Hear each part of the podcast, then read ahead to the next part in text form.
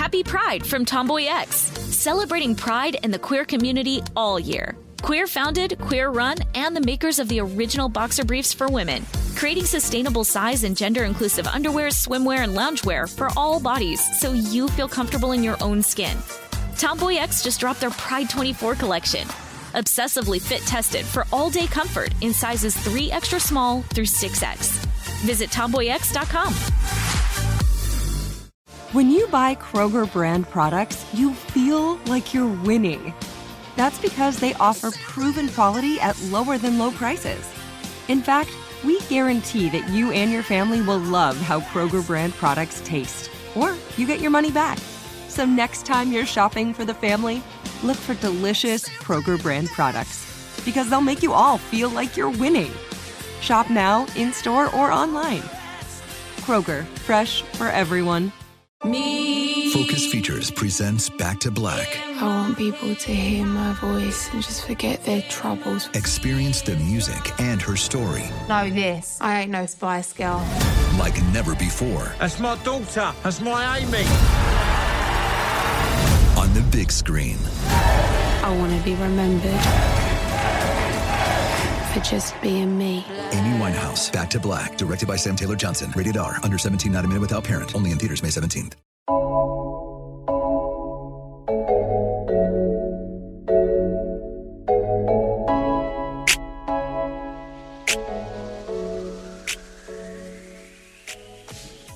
Good morning, peeps, and welcome to Woke AF Daily.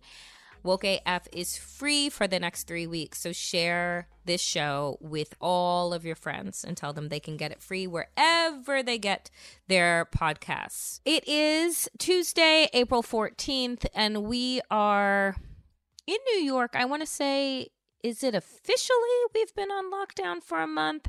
I'm pretty sure that it has been. I believe that schools closed in New York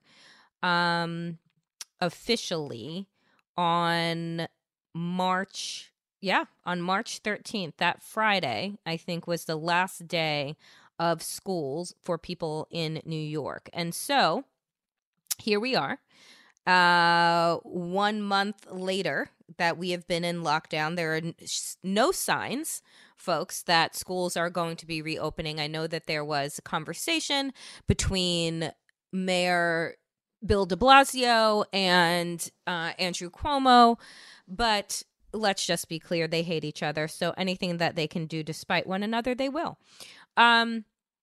Schools will probably not reopen, and so parents need to wrap their minds around that. I feel for my friends who are homeschooling on top of distance learning and are trying to keep their kids on some type of schedule. It's not easy. It's not easy at all. And, you know, what I think is really troubling, right, is that you're hoping that your kids won't be damaged by this, that they'll be okay, that you can have social distance play dates, that you can talk to them about this, that in a way calms them. But in reality, none of us are calm. All of our lives have been on pause, as New York says. We've been on pause for a month with no signs really of how we're going to open. Oh, except one sign. And this is really fascinating to me. And by fascinating, I mean funny. So it has become, every day I giggle, but every day it becomes clearer and clearer to me that Donald Trump is the president of no one. He's the president of the 1%. He's the president of the red states, but he is not, in fact, the president of the United States. And in fact, there are really no United States of America at this point. And I think that what is really funny is that Andrew Cuomo and Gavin Newsom in California on the West Coast, governors are finding their way to coordinate with one another, to build teams together to probably work together in a way that they've really never had to, because all of the coordination comes from the top, comes from the president, right? If you look at the hierarchy, it is the president of the United States, right? And then, you know, you have these states that are led by different governors. And what we have seen is that in the absence of real, genuine leadership, there's a vacuum that's created. And from that vacuum, stars are born. We are watching that happen all over the place. And in New York, in the tri-state area, in the Northeast, I made a joke yesterday on Twitter after Governor Cuomo's second press conference of the day. His first one is generally to go over, you know, where the New York numbers are, how many unfortunate souls we have lost, how we're flattening the curve. And now the question about how and when we reopen, right? Because we believe that here in New York, we have stabilized, but at a very horrific rate, right? We are flattening a curve that reached an epic height. You're talking about in New York alone, losing 10,000 people. And so it's really troubling, that still, we have a president that isn't doing anything. But what he has done is he's decided to create this, I don't know, this, I guess it's called, the Council to Reopen, officials on the Council to Reopen America. And it's been trending on Twitter. And here are the people that are on the council: Mark Meadows, Ivanka Trump, Jared Kushner, Steve Mnuchin, Wilbur Ross, Robert Lighthizer, and Larry Kudlow. There's not one doctor on this list. Two of the people are members of Trump's own family, also with their own legal issues and failures. People, when they saw the pictures, they really thought that this was an article from The Onion. All it is a group of people who are greedy, who are cutthroat, who are all multimillionaires, but who don't know how to do much. And so it's incredible to me that when you're looking to reopen a country, and let's just start with that phrase, reopen America. Like I keep saying, because I want people to understand where the true power is, Donald Trump didn't close a fucking thing. Donald Trump did not issue a national shutdown. He did not issue a national lockdown. He did not offer Americans, the governors, the citizens, the globe, any type of fucking guidance on how to handle this crisis. Donald Trump didn't shut anything down, so Donald Trump can't reopen a fucking thing. So I just want to be super clear out of the gate. If you are listening to this podcast in your home, that is not Donald Trump's fault. You are listening to this in your home because your governor cares about your health and well-being. If it had been up to Donald Trump and this bullshit council that he had put together, y'all would be at work now, sick and dying, right? Hacking up a left lung and falling over in your cubicles or on the factory line or at the school or wherever. If it had been left up to these people that I just listed out in the quote-unquote official council to reopen America, many more people would be dead. Because this group right here, they only give a fuck about money. And if you are not making them money, then you are costing them money. So they look at this global health pandemic that we are in through one particular narrow lens. And that is the lens that is about making money. It is not the fact that COVID-19 has killed tens of thousands of people. It is not the fact that every day governors across this country have press conferences to announce how many of their residents they will be burying. It is not the devastation, the anxiety, in knowing that a proper vaccination won't come probably for, if we're lucky, a year from now. But in reality, 18 months to 2 years from now.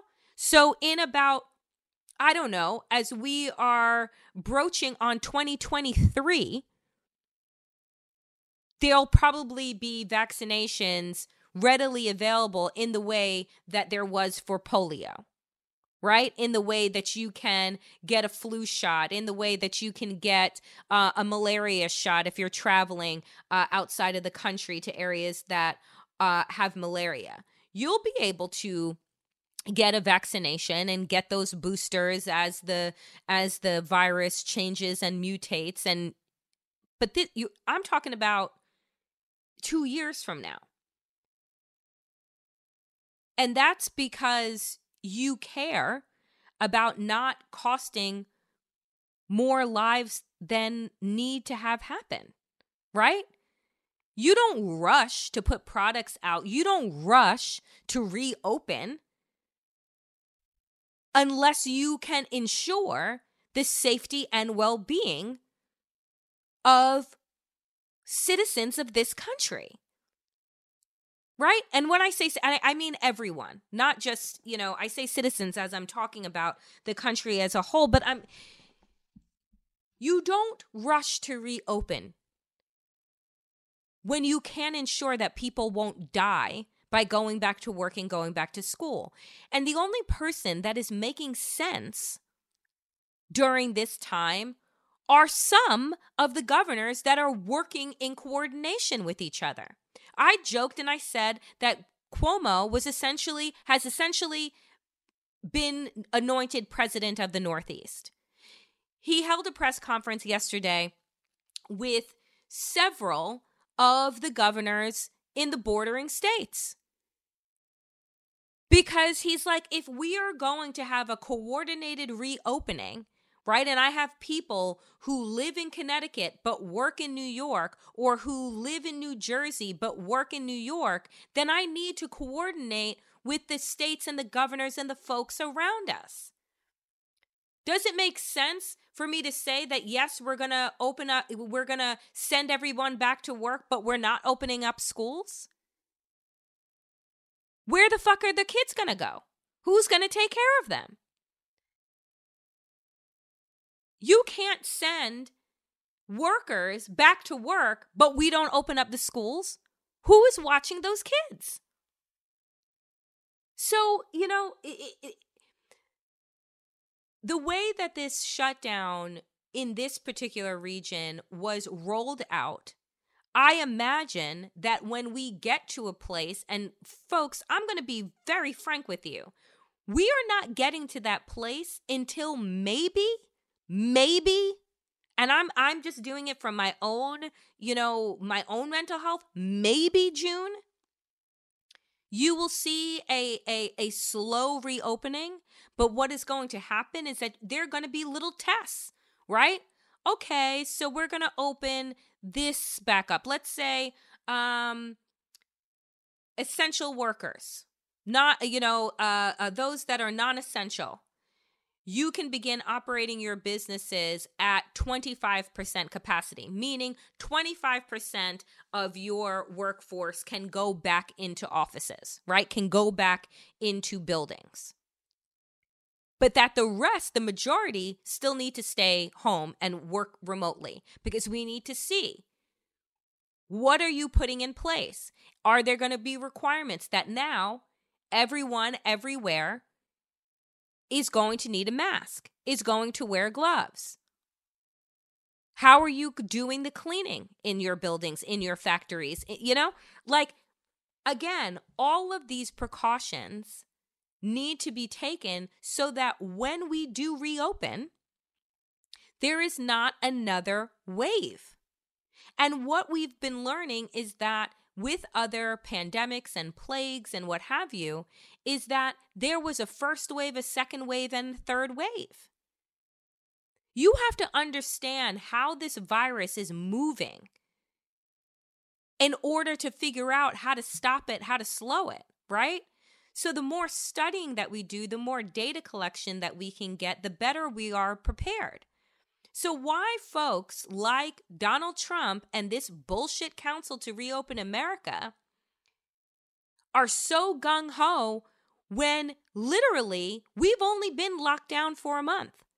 And in most places around this country, especially if you happen to have a Republican governor, you're probably really not locked down. You are still in a place where you believe that this isn't going to come here. Your numbers haven't been tripling and quadrupling every day yet, but they will. So we're looking to places like the Northeast, like the Northwest, which are the places that are doing coordinated efforts, right? And using the best practices of the countries that have begun to reopen, and see for those that did reopen, right, and have been able to continue to do that, what have they done? You're talking in Singapore and South Korea, temperature checks at all public places. So you're walking into, let's say, your grocery store, your pharmacy, right? You're getting a temperature check at the door. I went into a store the other day, and again, we try and go out every 2 weeks to do like some shopping. And we all take turns. So there are some people that haven't left, and there are some people that leave every 3 weeks in our house, and there are some people that leave every 2 weeks to go out, to limit, again, our time in the outdoors and in stores. But yesterday, I needed to go. So I went to this local place about 5 minutes from my home, and the parking lot was packed. The store was packed. People were doing their best to stay away from each other, but this particular corporation, Meat Farms, did not put together any type of guidelines or rules to keep their customers or the people that are working for them safe. Sure, folks had on gloves and whatever, but they weren't practicing social distancing because you couldn't. There wasn't somebody that was standing out the door saying that we're only allowing, let's say, however, based upon the square footage of a place, is about how many people you should be allowing in at one time to shop. You should be looking at the square footage, looking at how many people can be in the store without actually bumping into one another or being around, and make sure everybody has their aisles and what have you, but we're going to be monitoring that.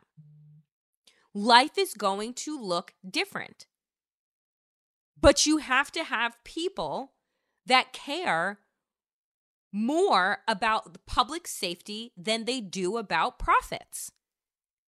If you're going to open restaurants back up, which I hope in the coming months we do, because I don't want some of my favorite spots to close down forever, right? And just be done.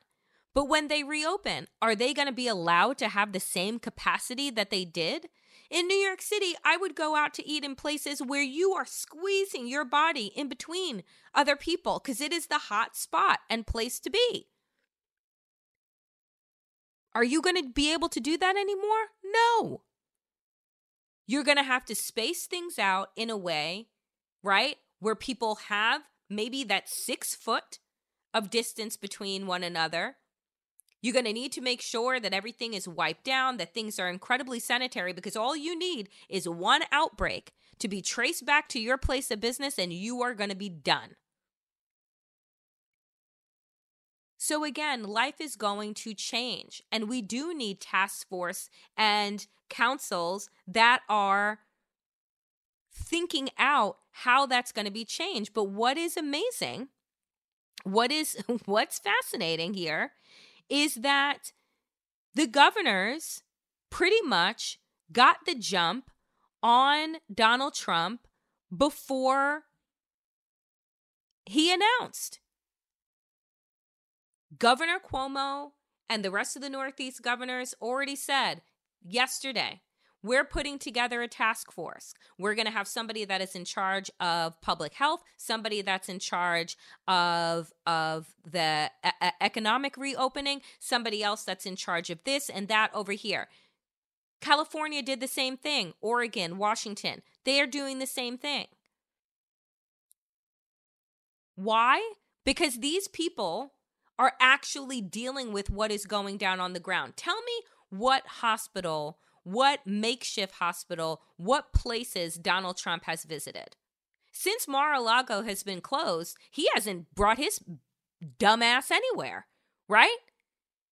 Has he been going around to survey the damage in places? Has he walked down Fifth Avenue, right? Has he gone to the various hotspots that there are in New York and Louisiana? Has he been traveling around? No, he has not.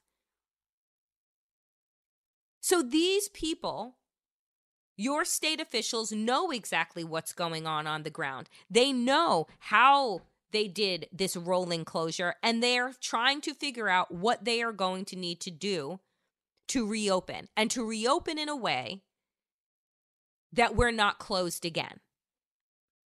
And that is going to take a lot of analysis, a lot of touch and go.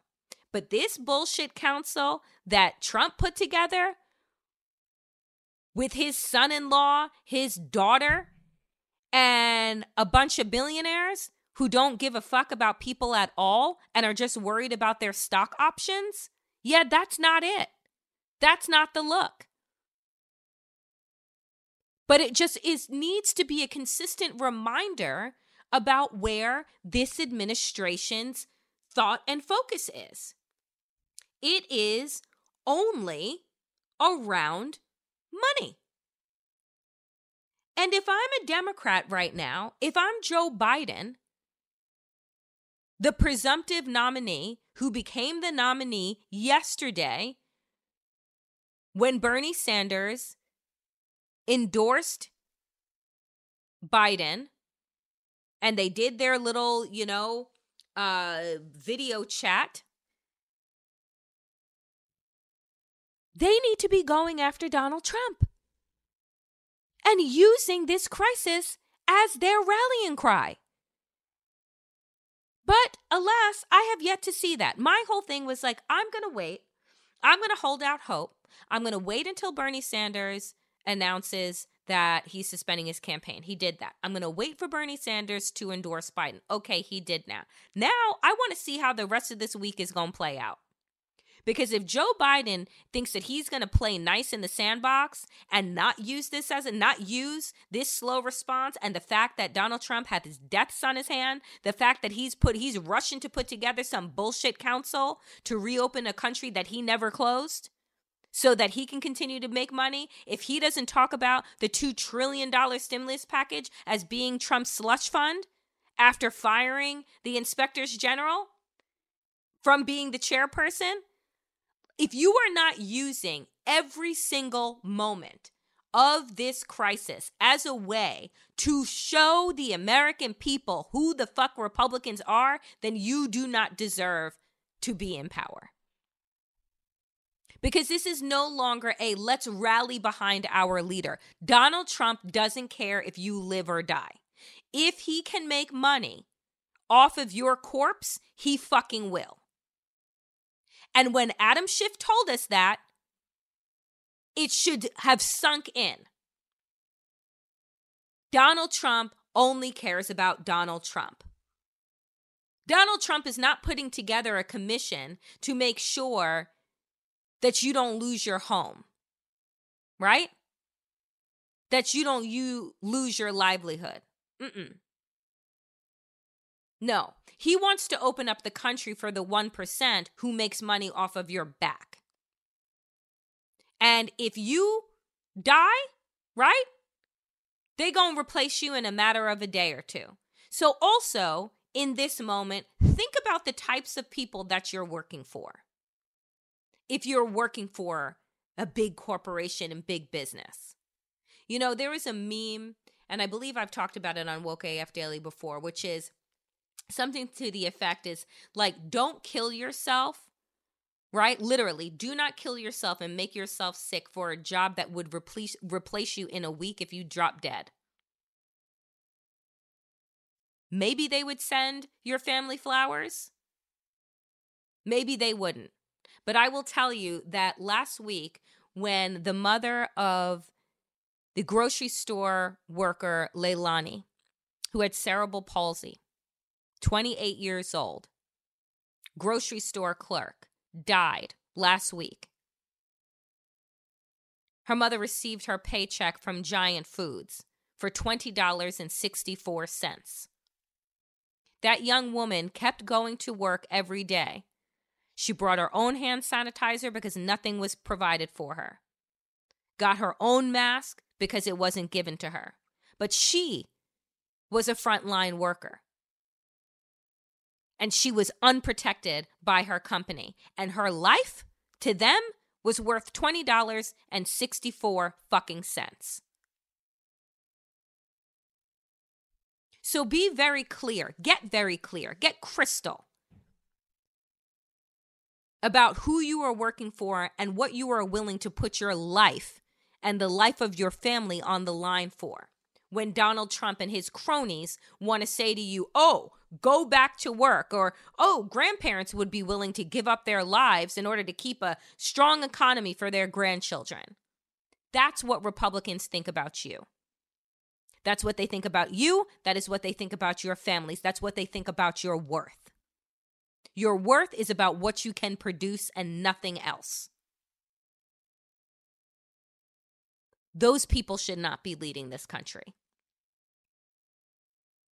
I wouldn't want them to walk my dog. I wouldn't want them to lead me out of a wet paper bag. I wouldn't want them anywhere near me or the word leadership. They're callous, cold, evil, greedy, and calculating. They are assuming that right now you are so caught up in your anxiety, in your depression, spinning, as many justifiably so are in the midst of crisis. But they are picking your pockets. They are overturning any stone, and they are willing to use you as human collateral in order to get what they want. And they're hoping to do so without your knowledge because you'll be paying attention to your immediate needs. You see, there will be people that make money off of this. There are people currently making money off of this crisis. The Trumps and the Kushners, the Meadows, the Kudlows, the Rosses. They're those people. Never waste a good crisis. So you have to ask yourself, in all honesty, what you are willing to tolerate, what you need in a leader. And what I need is I need a fighter. I need somebody that is willing to call a spade and go to the mats. You see, right now, governors are in precarious situations because they need things from the federal government and they have a very petty, small man in charge who, if they don't kiss his ring, their residents could die. But do you know who has nothing to lose? Fucking Joe Biden. He's not in office right now. He needs nothing from Donald Trump. He needs nothing from the federal government. And the man already tried to lampoon his entire fucking family. He risked his presidency on it. So now, following the endorsement of Bernie Sanders, I want Joe Biden to go to the fucking mats. And I don't care if he fumbles up his words. I don't care if he has a gaffe. I really don't. I want him to show some fire and show some fight in what he can offer the American people in comparison to the walking disaster that is Donald Trump. I am excited to welcome back to Woke AF Daily my friend Ellie Mistel, who is the nation's justice correspondent. Ellie, how are you doing in the midst of the global pandemic, and where are you? People like to know these things. Yeah, I'm barely holding on to my sanity, it turns out. I live in Westchester. We moved up here about 6 years ago, and so my whole family is now locked in the house with me. My mom, who has a mother-in-law suite in our house, she hasn't been.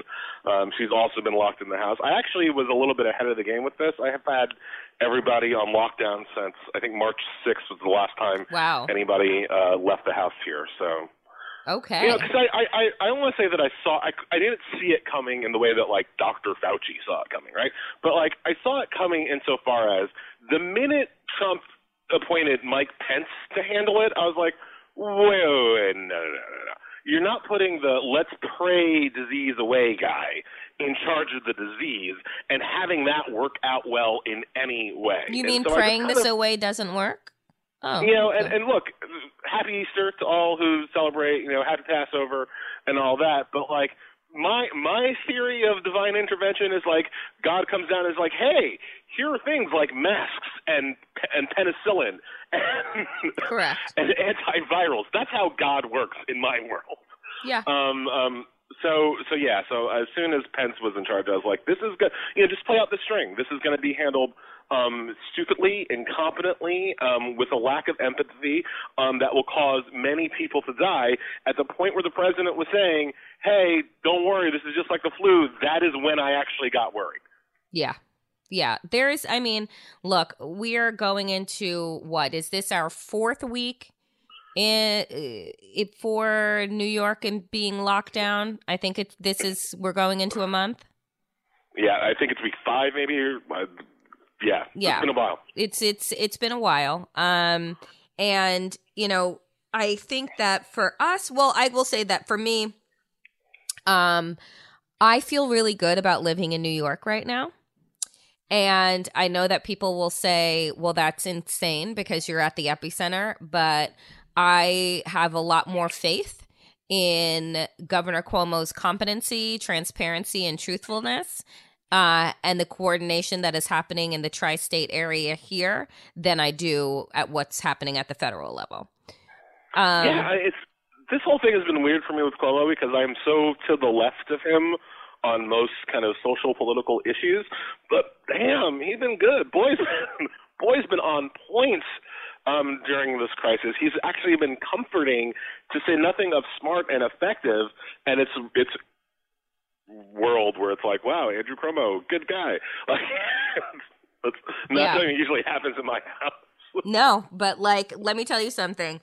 My family, when he's speaking, everyone is watching, everyone is quiet. It's the only person that we watch now. And that has been the case for a couple of weeks. We stopped watching Trump a long time ago because what was the fucking point? And yeah, I think that for all of the things that people have said and we have all known about Cuomo, he's exactly the type of person that we need in charge. And I'm thankful that he did not run for president. Yours is the only show where I really feel comfortable saying this on. But, like, when are our friends at MSNBC going to, like, get at our level and stop airing him live? All they're doing at this point is airing a live Trump rally. Yep. That's spreading disinformation about the virus and now about the therapeutics. Like, there's no actual reason to air this lying idiot con man live. You can do it on tape delay. You can do it on tape delay with fact checkers. You can bleep out when he is being racist or bigoted or just straight up lying. Like, why do they insist on airing Trump rallies live under the guise of medical advice? I mean, well, because we can be very clear about the fact that, you know, there are interesting powers that be at networks. And we can understand that their political ideology does not align. And that they still believe that Trump is good for their ratings, and so they'll continue to do it, even if that means that now they are helping to spread lies that put the public's health at risk. So until there is somebody that is successfully sued, like which is what is happening by organization in Washington state suing Fox News for their coronavirus coverage, until that actually lands and some network is fined, I don't see them stopping. Yeah, I mean, you're right. It's just there was a better way to handle the coverage, and this goes back to the general like Trump administration problems throughout the media. Like there was a different way to cover President Trump than all the networks decided to cover him. Mm-hmm. And their decision on how to cover him since he came down that stupid escalator in 2015, their decisions have been complicit in his reign and reign of terror over this country, and there's been no accounting for it. There's been, you know, there are people in the media, you and I, Jeff Jarvis, I mean, there are people who, John Marshall at TPN, like there are people who care. There are people who understand what they're doing and what they're doing is wrong, but those people are not writing the checks, right? They're not sitting in the room in the corner suite making the decisions. Those people who make those decisions, they're making their ratings, they're making their ad dollars, and they're not focusing on how they should be doing things different to help the country stop this dangerous person. You know, and I think that, and I think that you would have to really believe that Trump is a dangerous person. Do you know, like, because before, we've been saying that Trump has been dangerous for how long, Ellie? Like, right? I don't know, the past 3.5 years. And, you know, we were told that our what was sensible, right? Like, you show me who you are, I believe you, Maya Angelou, that we're being partisan. We're partisan hacks for saying that Trump is dangerous. But now that 22,000 Americans have died, that Dr. Fauci said over the weekend that had the United States acted sooner, shut things down, maybe less people would have died. That's facts, right? That's not partisan. That's truth. That's science, right? Which we've also allowed for the Republican Party and for Trump to politicize. So we find ourselves in this space because media came out of this idea that there were two sides to every story. This both sidesism, these alternative facts. Oh, there are my facts and then there's your facts. No, there isn't. But we see the breakdown of who believes the coronavirus to be an actual problem, right? That something that needs to be stopped and addressed on ideological lines. There were people hanging out in Pensacola, Florida, you know, at block parties and at the beach as if we're not in the midst of a global pandemic. The Republicans have managed to politicize hygiene. Yes. They've managed to politicize, you know, they've managed to put shaking your hands as part of the culture war. It's disgusting, and it's contributing to death. You know, one of the things that I've said for a while now is that the operative difference between Donald Trump and the Roman Emperor Caligula is that Caligula had the body count. Trump hadn't racked up the body count yet. He's racking it up now.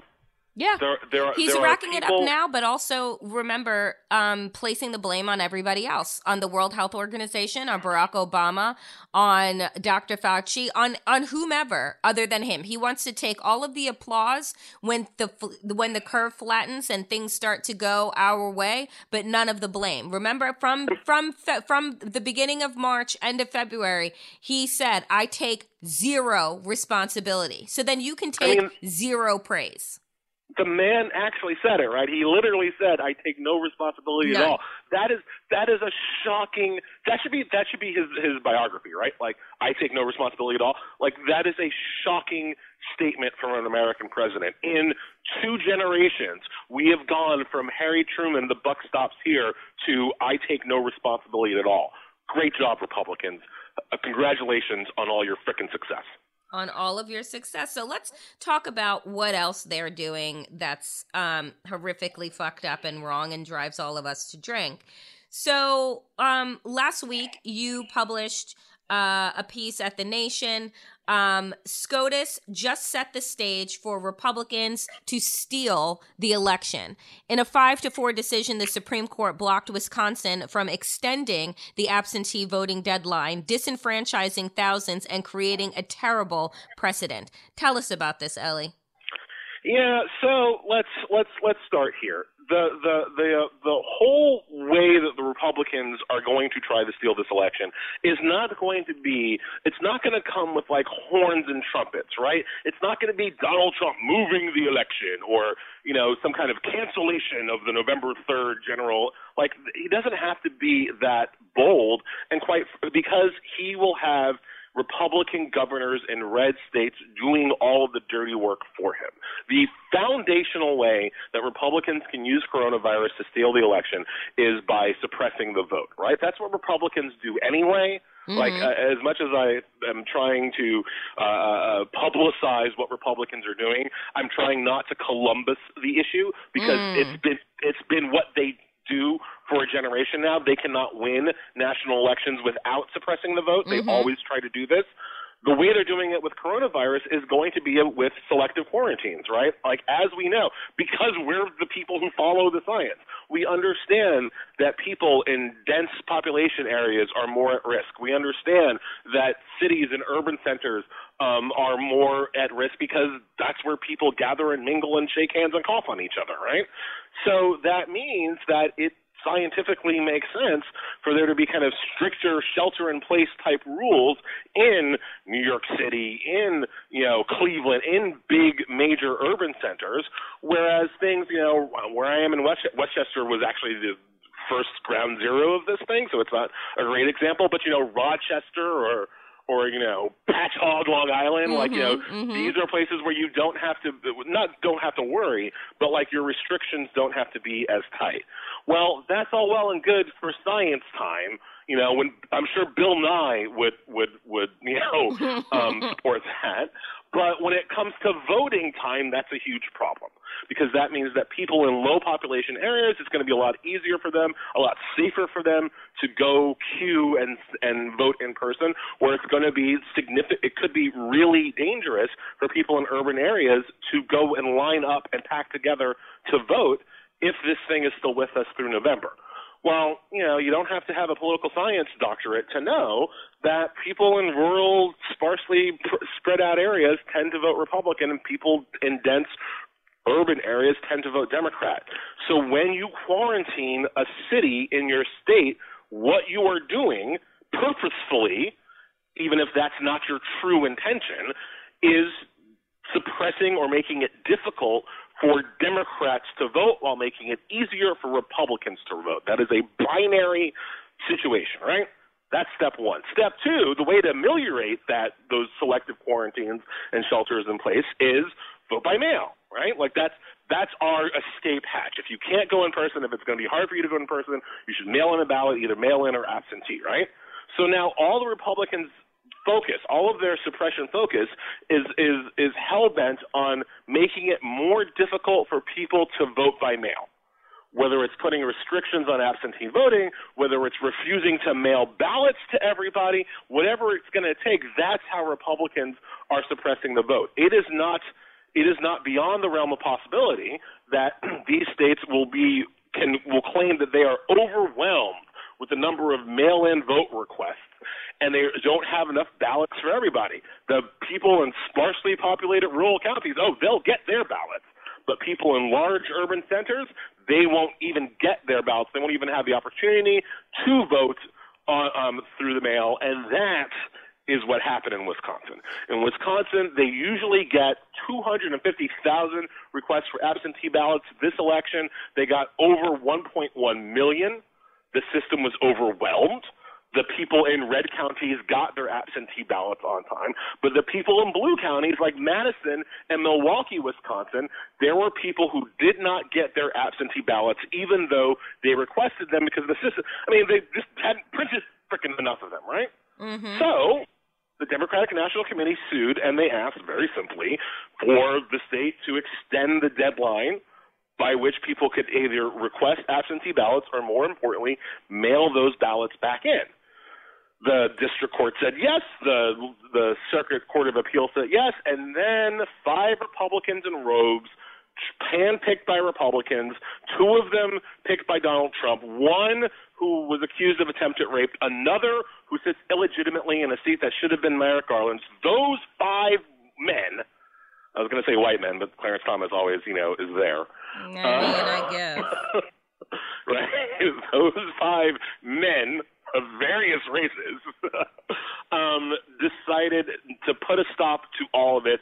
They did not allow Wisconsin to extend the deadline for absentee ballots. When they did that, they gave a signal to every Republican state governor or state legislature around the country that says, go steal the election. Go steal it any way you damn well please, because we will not stop you. The Supreme Court said that there was no reason to extend the deadline because everybody had their ballots. Well, that's factually not true. Factually on the ground, we know that people didn't have their ballots. There were stories about it. There were tweets about it. People did not have ballots by Election Day. So when the court says you have to postmark your ballot by April 7th, that's when the election was, well, what if you don't get your ballot till April 8th? Are you supposed to travel through time? I mean, there's no way, right? But the court said that everybody should have their ballots by April 7th, and so just mail your ballots in, and it's fine. That is a signal from the court to all the other Republicans. So Rick DeSantis in Florida can set up a situation where you have to mail in your ballots by November 3rd and just not send ballots to Miami-Dade, or not send enough to Miami-Dade or Broward County, and then guess who wins Florida? Mike DeWine in Ohio, who has been, as for a Republican, pretty good, unless you're a woman who might, you know, want control over her body. But other than that, he's been pretty good for a Republican in terms of fighting voter suppression in his state. Is he going to have enough ballots ready for Cleveland? Is he going to have enough ballots ready for Cincinnati? Because if he doesn't, guess what? Republicans win Ohio. And that can happen in state after state after state that's either controlled by a Republican governor or has a sufficiently powerful Republican legislator. In Wisconsin, there's actually a Democratic governor, and he wanted to just mail ballots to everybody, right? Like if you're a registered voter, you don't have to request your absentee, but you just get it in the mail and you're set. And the Republican legislature shot him down on that. The mailing ballots to everybody is just the point I want to finish with, and I know I've been talking for a while, I'm sorry, but it's really important. That's why we have you on the show. It's super important to me because I don't think people understand how critical this issue is. People like me are, you know, paying attention and care and whatever, and I will, you know, request my absentee ballot for the November election in plenty enough time for me and everybody in my house to receive it, right? Like I will, you know, I'll get through the primary that's now in June, and then by, you know, July 4th, I'll have requested absentee, and I'm going to be able to vote in November regardless because I'm paying attention. Mm-hmm. Not everybody is paying attention, and that's not really. I'm not throwing shade at them. It is traditional in this country, especially when there's a global pandemic going on, that you're not going to pay attention to shit until it's in front of your face. Like that is just human nature. We pay attention because it's our job. There's a reason why October surprises work in elections. Right. That's because people don't tune in until after Labor Day, right? Like they don't care. They're busy. They got other things. I woke up this morning with a damn leak in my roof. And trust me, if this wasn't my job, that's my whole day now. Yep. Right? That's my whole issue. So it's traditional to not pay attention until the last minute. If you are in a red state and you don't pay attention to the election until October, And it doesn't occur to you until around, you know, Native American Day that, hey, maybe I'm going to have to vote absentee. And so you don't request your absentee ballot until the middle of October. Then guess what? It's going to be too late. It's going to, like, because of how Republicans operate, it will likely be too late. Republicans will say, and I mean, what's one of Trump's favorite lines? Who could have known that things would have been so complicated? Everybody, you idiot. But these governors, like, you know, Brian Kemp in Georgia is going to sit there in October and say, like, who could have known we needed so many absentee ballots? Oh, my goodness. And there won't be enough ballots for people when they start paying attention in October. So who should and start suing now? Mailing ballots to everybody would be the better idea, but Republicans won't let us do that. Is there any recourse, Ellie? Because this has already gone to the Supreme Court. They've already made their truth known, right? That they don't actually give a shit. So the Kemps of the world, the DeSantises of the world, all of these folks, they're going to do what they need to do in order to keep Donald Trump in power. So what is our recourse? Is there any? I mean, I can't, unfortunately, no, right? The Supreme Court is the highest court in the land. If they don't, what they say is law, whether they're right or not. The president is the president of the entire United States. If he refuses to make the federal government work towards protecting the elections, then it doesn't work. Elections are run at the state level. If you have a Republican governor or a Republican-controlled state legislature and they don't want you to vote, there's no higher power, right? If your governor says no and your president says no and the Supreme Court says no, that's it. Those are all of the normal powers. And the escape hatch that I like to talk about, we can't do because of social distancing. I can't say we need a 1 million-man march. Really? No, everybody gets sick. That'd be stupid. Like you can't even get the kind of collective action, public protest, you know, thing going on because of the virus. The only thing you can really do, and I've said this a couple of times. I am working from home, but I am working full tilt because now I have 2 children that I have to homeschool. My wife is home, my mom is home. Like we're all working at like maximum capacity. Mm-hmm. So I am not saying that just because you're working from home, you have more time on your hands. Mm-mm. But you are closer to your phone. And let me tell you, calling your representatives, not just don't call Trump. He doesn't care, right? Calling your governor, calling your state rep, knowing who your state senator is, and giving him or her a phone call. That can be so effective during this particular crisis because one of the things, my father was a local politician out on Long Island, actually. He was a county legislator for a number of years. So I know a little bit about like the mindset of a politician. And when I tell you that right now the hardest thing for them is that they can't do their rallies. They can't do their meet and greets. They can't go to – they have no ideas what voters are thinking of them. And if you're a politician, what voters are thinking of you is like the thing that you wake up thinking about and the thing that you go to bed worrying about, right? And so without being able to kind of get out and get the cheers and applause, like that's why you run, yo. Like you can't do that. Getting, you know, 150 phone calls to your state, you know, rep's office, like that'll do something. Because that's the only interaction about their job performance that they're getting right now. You know, if you're a state senator, you're not doing like weekly polls on your approval rating. That doesn't happen. What you get are your phones. And so calling these people, especially if you live in a red state, and demanding that they protect your right to vote is actually something that would be effective and something that you can do with your time while you're socially distanced, while you're working from home. I don't know where we go from here. But that's all I got, right? Because all of the normal ways of political of legal action are barred from us because Republicans control the government. And the Republicans control the government because they've suppressed the vote. They know that if they want to continue control over the government, they got to suppress the vote even more. And so that's what they're going to do. This is always the Republican game. That's why I said earlier, like, I don't want to Columbus this thing. Like, this is all – I am not surprised. This is what they always do. I wrote about how they would do this a month before they started doing it, right? Like, it's – their game plan is not subtle or hidden. It's just devastatingly affected. Do we believe in the people's ability to rise up when quarantined?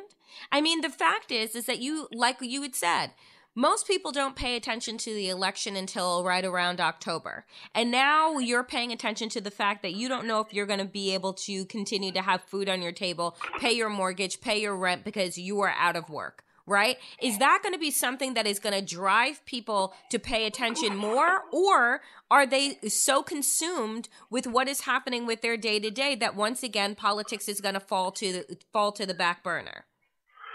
I mean, I think for most people, November sounds so far away. I mean, it even does for me at some level. You know, like I'm not making plans for except for this election thing because I care about it. I'm not making plans for I wonder where we're spending Thanksgiving this year. Man, I'm trying to get through the week. I was trying to get through Easter and my wife's birthday. Those both happened last week. Success. Next, I'm trying to get through the end of the month, right? So I'm in a very day-to-day mode, even myself. I can only – and I'm so privileged and so lucky. I've got a house and my job is secure. My wife's job is – I'm so privileged. And I'm hyper concerned about the kids have to – just because they're going to school from home, they still have to bathe, right? We can't just leave them in pajamas all day. Those are my, thoughts. And so I can only imagine how people are processing this who have real problems. Yeah. Who are really struggling to make the rent or have been furloughed or any of these real I'm also lucky we haven't even mentioned this. Nobody in my house is sick. Yeah. Nobody in my immediate family is sick. There are people out here who are dying. And trying to process, dying, sick, and they can't even go see them in the hospital. There is real trauma and grief going on, and I wouldn't tell anybody dealing with those things to, give a shit about November. I can't, unlike Trump, I am human. I can't do that. I can't say that in good conscience. It is for the rest of us who maybe don't have those concerns weighing on us as heavily to fight for those people's right to vote when they are preoccupied with other things and can't fight for it themselves. Because let's never forget, voting is supposed to be easy. It's a fundamental tenet of democracy. It shouldn't be hard. You should be able to not pay attention until 2 weeks before the election and then show up to vote. That's how it should work, actually, in an advanced democracy. And so I feel my job right now is to raise my voice because I know that the people who will be disenfranchised are a little bit too busy right now, legitimately so, to protect their own franchise. Well, Ellie, I can't thank you enough for your focus, for your attention, and for your continued vigilance over this administration and the Supreme Court and, where we're going from here. Because while it is incredibly important and life-saving, obviously, to be paying attention to what is happening right in front of you and keeping your family safe and fed and, and money coming in and all of these things, where we are going, and even though November feels very far away, matters just as much because we would be in less of a dystopian present if Trump had acted, if we had had different leadership, if it had been Madam President instead of Mr. President, we would be in a different place. And I don't think that people are thinking about that enough because you can't when your immediate needs aren't being met. But this disaster falls squarely on Donald Trump's shoulders, and the Democrats need to make sure that that's how they're painting it. This isn't it wouldn't have mattered who was in charge. This is actually one of those times where it did fucking matter who was in charge. If it comes down to it, and if I have to tell people in Florida to go risk their lives to stop Trump from risking their life, I will say that. Yep. I will write that article. I will do that. But damn it, I'm going to hold that in the Google Doc file until the last possible minute. I'm going to spend every, second that I can trying to make it so that isn't the choice. So we're not in a kind of bizarro Puff Daddy song, vote and die. I'm going to try to make that not the case. But if it is the case, then I do think the choice is still clear. It is it would be worth it to risk your life to stop Donald Trump, because if you do not, he is willing to risk your life to make sure that Ivanka can sell more scarves. Yep. Like that's where we are. Ellie Mistel, thank you so much, as always, for your time and for joining Woke AF Daily. We appreciate you, your voice, your writing, and so with deep gratitude for joining us today. Thank you so much for having me.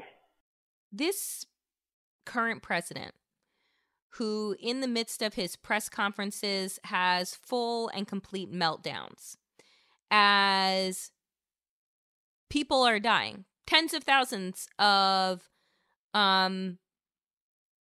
Americans are dying, and this president is claiming total authority over governors and total authority over everything. He's an authoritarian, right? He can tell governors that they have to open up their states. He can tell governors whatever it is that they have to do in order to put their people in danger. No, he doesn't. There is something actually called states' rights. Republicans should know all about that, because when they don't have a president that they like, that's what they want to claim.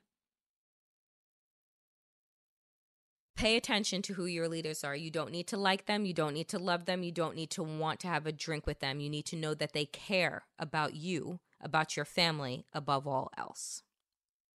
And that is not what we have right now, but it's what we should all be looking for. That is it for me today, folks, on Woke AF Daily. As always, I am back all week long. Wherever you get your podcast is where you can find Woke AF Daily. Subscribe to PM Mood, my other free podcast, and you will get Woke AF Daily for the next 3 weeks in your feed. It will show up automatically every day, and it will say Woke AF Daily. So subscribe to PM Mood. Pass it on to your friends. This is the Stay Safe as Fuck quarantine special for Woke AF Daily for the next 3 weeks. We are riding with you to help you through all of this. So ride with us and share for the next 3 weeks free with your friends. Power to the people, and to all the people power. Get woke and stay woke as fuck. Happy Pride from Tomboy X, celebrating pride and the queer community all year. Queer founded, queer run, and the makers of the original boxer briefs for women, creating sustainable size and gender inclusive underwear, swimwear, and loungewear for all bodies, so you feel comfortable in your own skin. Tomboy X just dropped their Pride 24 collection, obsessively fit tested for all day comfort in sizes 3 extra small through 6X. Visit tomboyx.com. Right here, right now. Find your beautiful new floor at Right Rug Flooring. Choose from thousands of in-stock styles, ready for next day installation, and all backed by the right price guarantee. Visit rightrug.com. That's RITERUG.com today to schedule a free in-home estimate or to find a location near you. 24-month financing is available with approved credit. For 90 years, we've been right here, right now. Right Rug Flooring. Are you still searching for your perfect place to call home? Well, now is the time to buy at Fisher Homes. If you're looking to move in before the end of 2024, May could be your last opportunity to start building your dream home and close before the year's end. If you're hoping to move in even sooner, Fisher Homes also has homes that are move-in ready and waiting for you, where you can start enjoying the benefits of homeownership even faster. Schedule your personal tour with a new home advisor today at fisherhomes.com and make this spring the season you find your perfect home sweet home.